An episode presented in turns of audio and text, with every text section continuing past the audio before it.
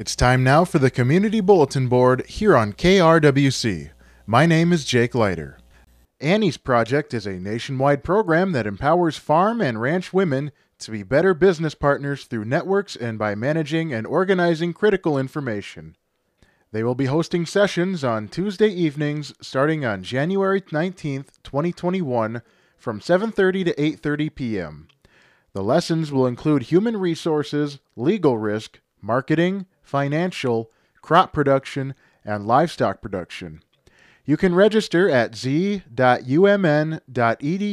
slash Inspired. If you have questions, call 320-255-6169. The University of Minnesota is hosting an equine virtual conference on Thursday, January 21st from 1 to 3 p.m.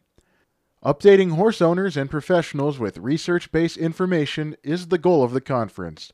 The conference is free, but registration is required by January 19th at 5 p.m. To register, please visit www.equine.umn/edu. Maple Lake's 11th annual Arctic Plunge will be held on Saturday, February 1st at 10 a.m. Early bird fee is $75 per jumper by January 12th, otherwise $100 per jumper, or $400 for a team of five jumpers. Jumpers must be registered by January 25th. All proceeds from this event will support the Maple Lake Fire Department and Maple Lake Property Owners Association.